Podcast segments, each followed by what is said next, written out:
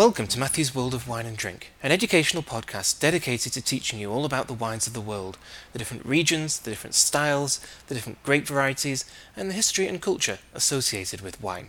This episode focuses on the Northern Rhone, one of the great wine regions of France, known for its fine red wines made from the Syrah grape variety, as well as a small amount of white wine and even a tiny amount of sparkling wine.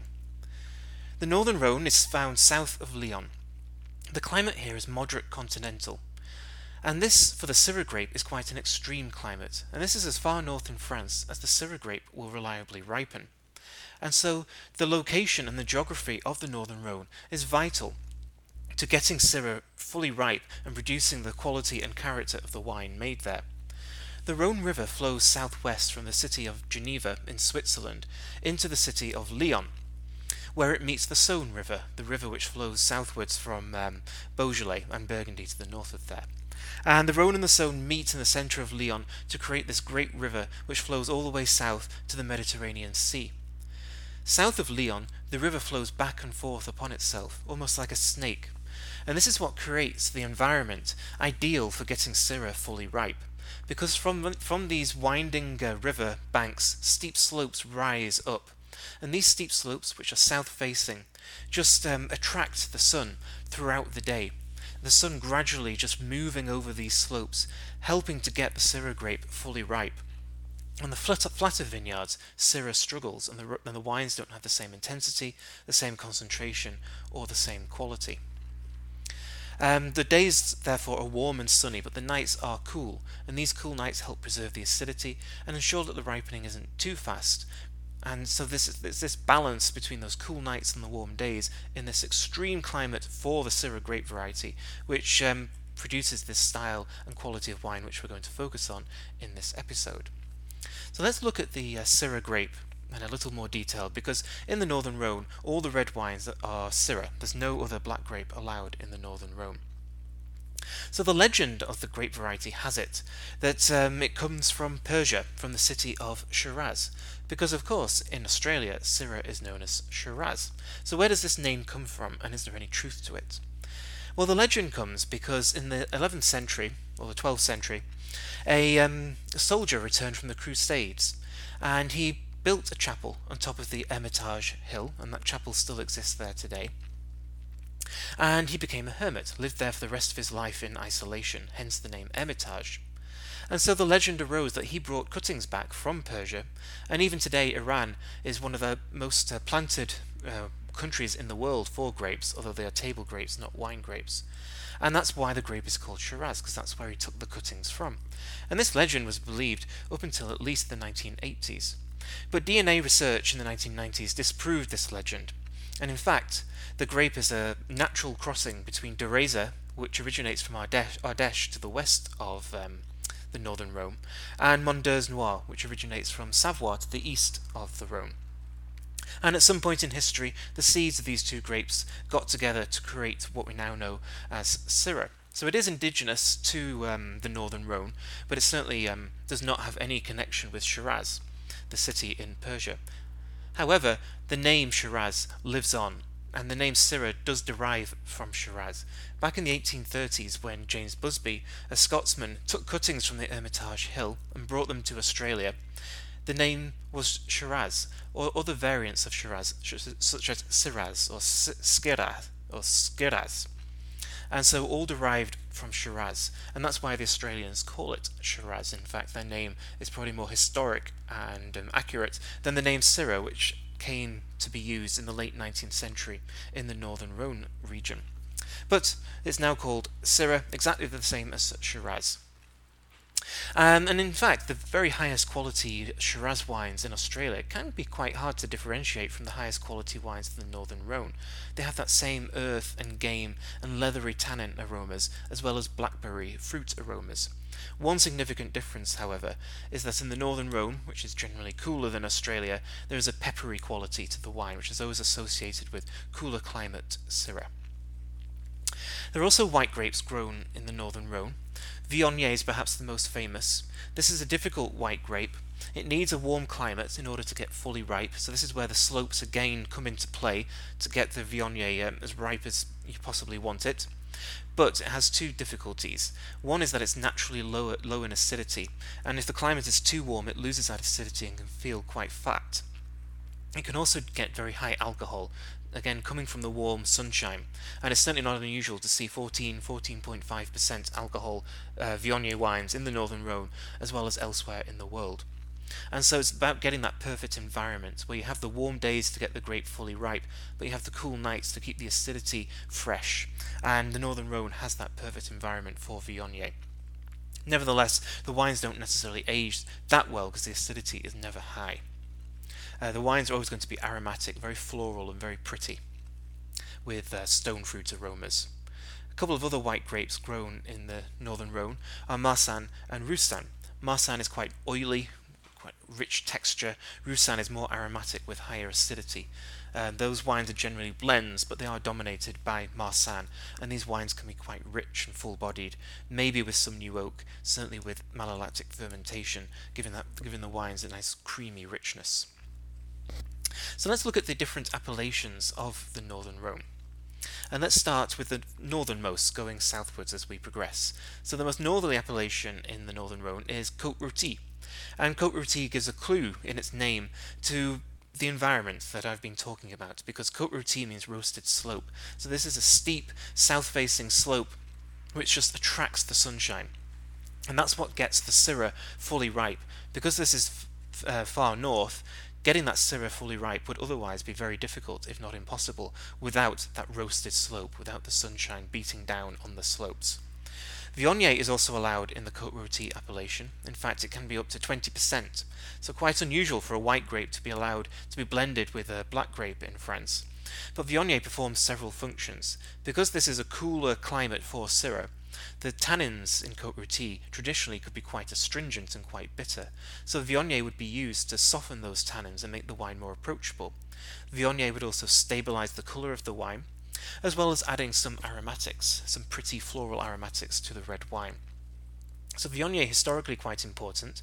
Be very rare to see a wine which actually has 20% Viognier. However, it's quite common to see wines which have around about 5% Viognier, so just using a small amount of the white grape to um, affect and improve the red wine.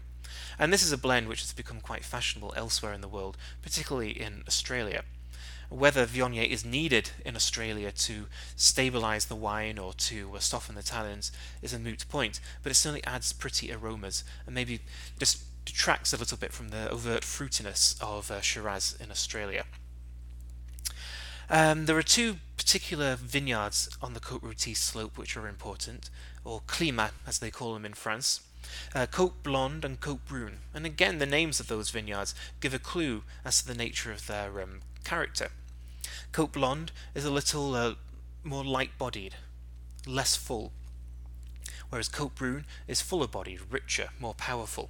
Traditionally, the practice would be to blend these two vineyards together to create a balance between the two different characters and styles of the two vineyards. But more modern uh, international producers such as Guigal do make single vineyard wines, Côte Blonde on its own or Côte Brune on its own, to um, emphasize the different characters of the vineyards. Guigal is an interesting producer because um, very modern, very international. They use a lot of new oak, which is something that would never have been done historically in the Northern Rhone. And um, Guigal has really changed the nature of of the practices in Northern Rhone with those single vineyard wines and the use of new oak. Personally, I find the use of new oak in Guigal wines too much, uh, but it's all about your style and about your taste. The wines are very popular in the in the United States, where fuller-bodied, higher alcohol wines are uh, very fashionable. And what's happened elsewhere in the Northern Rhone is that generally those traditional practices of just using large oak, old oak barrels have faded away to be replaced by a mixture of old oak and new oak. And that new oak can just soften the tannins a little bit and make the wines easier to drink when they're young, because the traditional wines of the Northern Rhone can be very um, closed when they're young because of that use of old oak whereas New Oak just allows them to be more approachable. So that's Côte Rôtie. If you go slightly further south, you have Condrieu, and Condrieu and Côte Rôtie um, overlap. Condrieu is 100% Viognier, and a lot of Côte Rôtie producers make Condrieu as well. And so it's 100% Viognier, so these wines are aromatic, very pretty, very floral, but full-bodied with high alcohol also. Again, the use of oak is up, up to the producer. Some producers will use um, new oak to give the wine almost a tannic structure, more spice. Others will use old oak to make the wine just a little more about the grape variety rather than the, the way the wine has been made.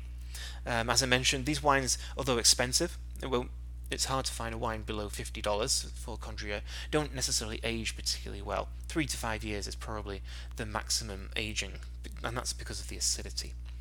Right next to Condrieu is Chateau Grillet, and Chateau Grillet is a one producer only appellation, and the appellation and the producer have the same name, Chateau Grillet. And this is a producer which has been going a couple of hundred years. And the reason it has its own appellation is because it, the appellation is made up of an amphitheatre on the slope, which really soaks up the sunshine and produces rich, full bodied wines from the Viognier. So, whereas Condrieu is on that steep slope, Chateau Grillet has, a, has its own amphitheatre. If we go further south as the, as the river bends around, we come to Hermitage, that famous hill that I was talking about, steep slope rising up to around 300 metres high. And this has many, many different climat or single vineyards on the hill. The best ones are on the west, where the temperatures are higher, and also the soils are granite. And again, at the summit, the wines are bold and tannic. Generally, Hermitage is best with the blends of these different climat on the east, they don't get quite the same sunshine and the same higher temperatures, so the wines won't be quite as ripe and full. And that's why blending all these different vineyards together just becomes a, an expression of the whole hill of Hermitage rather than these single vineyard designates. But again, some producers will, will certainly um, make wines from a climat on its own to really emphasize the individual character of each climat. Uh, the white wines here are a blend of Marsanne and Roussanne, but generally Marsanne is the dominant grape variety. The best whites will come from higher up slopes and from clay and limestone soils. And these wines may be aged in new oak, maybe old oak, again, depends on the producer, but they've probably gone through malolactic fermentation. So, what we're seeing in the Northern Rhone is this um, balance between tradition and modern winemaking practices and how the producer interprets um, whether to use traditional or modern practices or to use a blend of both. So, producer um, character is um, very important to the style of the wine. We go to the southernmost appellation, we have Cornas, and this is um, the warmest part of the uh, northern Rhone. So no white grape varieties are allowed in Cornas. It's 100% Syrah, and these wines will be richer and riper and fuller bodied. Again, it's a very steep slope. Cornas, like Côte Rôtie, was pretty much given up on until the 1980s because it's so difficult to farm. But dedicated producers uh, work with the steep slope, determined to make very high quality wine. There are two other appellations in the Northern Rhone which I haven't mentioned. The Saint Joseph, which is a narrow, long appellation, kind of takes up most of the northern Rhone, and this can have variable quality depending on where the grape varieties are planted. On the slopes, the, the wines are going to be quite similar to Hermitage and Côte Rôtie, um, because the grapes are getting fully ripe from that exposure. But there's also lots of Saint Joseph which is planted on flat vineyards, on flat land, and these wines are not as rich and not as concentrated because the grapes don't get as fully ripe. Saint Joseph can be quite unreliable. Prices are generally high, at least $30 and going up, and I find Joseph can be a bit of a, a tricky gamble when buying the wine. What kind of quality and style you're going to get from Saint Joseph? On the other side of the river, uh, below the Hermitage Hill, is Crozes Hermitage, and this is the largest appellation in the northern Rhone. And again, quality and style can vary. On the slopes coming down from Hermitage, the wines will have that concentration and structure coming from the, the ripeness that comes from the exposure, but on the flat vineyards, they will lack that concentration and ripeness and won't be as high quality. Nevertheless, Crozes Hermitage can these wines can be a very good value around that 20 to 25 dollar range. Uh, the wines generally don't fetch the same high prices as the great wines of Hermitage. And then there is one final appellation to mention, quite unusual, south of Cornas, and this is Saint-Péray. Here white wine is produced from Marsanne and Roussanne, quite rich, creamy wines, but also sparkling wine uh, from Marsanne and Roussanne. And these wines are quite unusual, very different from Champagne because the climate is warmer, the grapes are more aromatic. And these um, sparkling wines, if you can find them, because they are difficult to find, have a nice, rich, creamy texture, which really distinguish them from uh, sparkling wines made elsewhere in France. So that's the Northern Rhone. Some of the finest red wine and some exceptional white wine is made here. Wines which can be expensive but well worth uh, paying the money for and certainly aging. In the next uh, podcast, we'll look at the Southern Rhone, very different styles of wine, although the River Rhone is still the defining feature of that region. So thank you for listening. I'm Matthew, and this has been Matthew's World of Wine and Drink.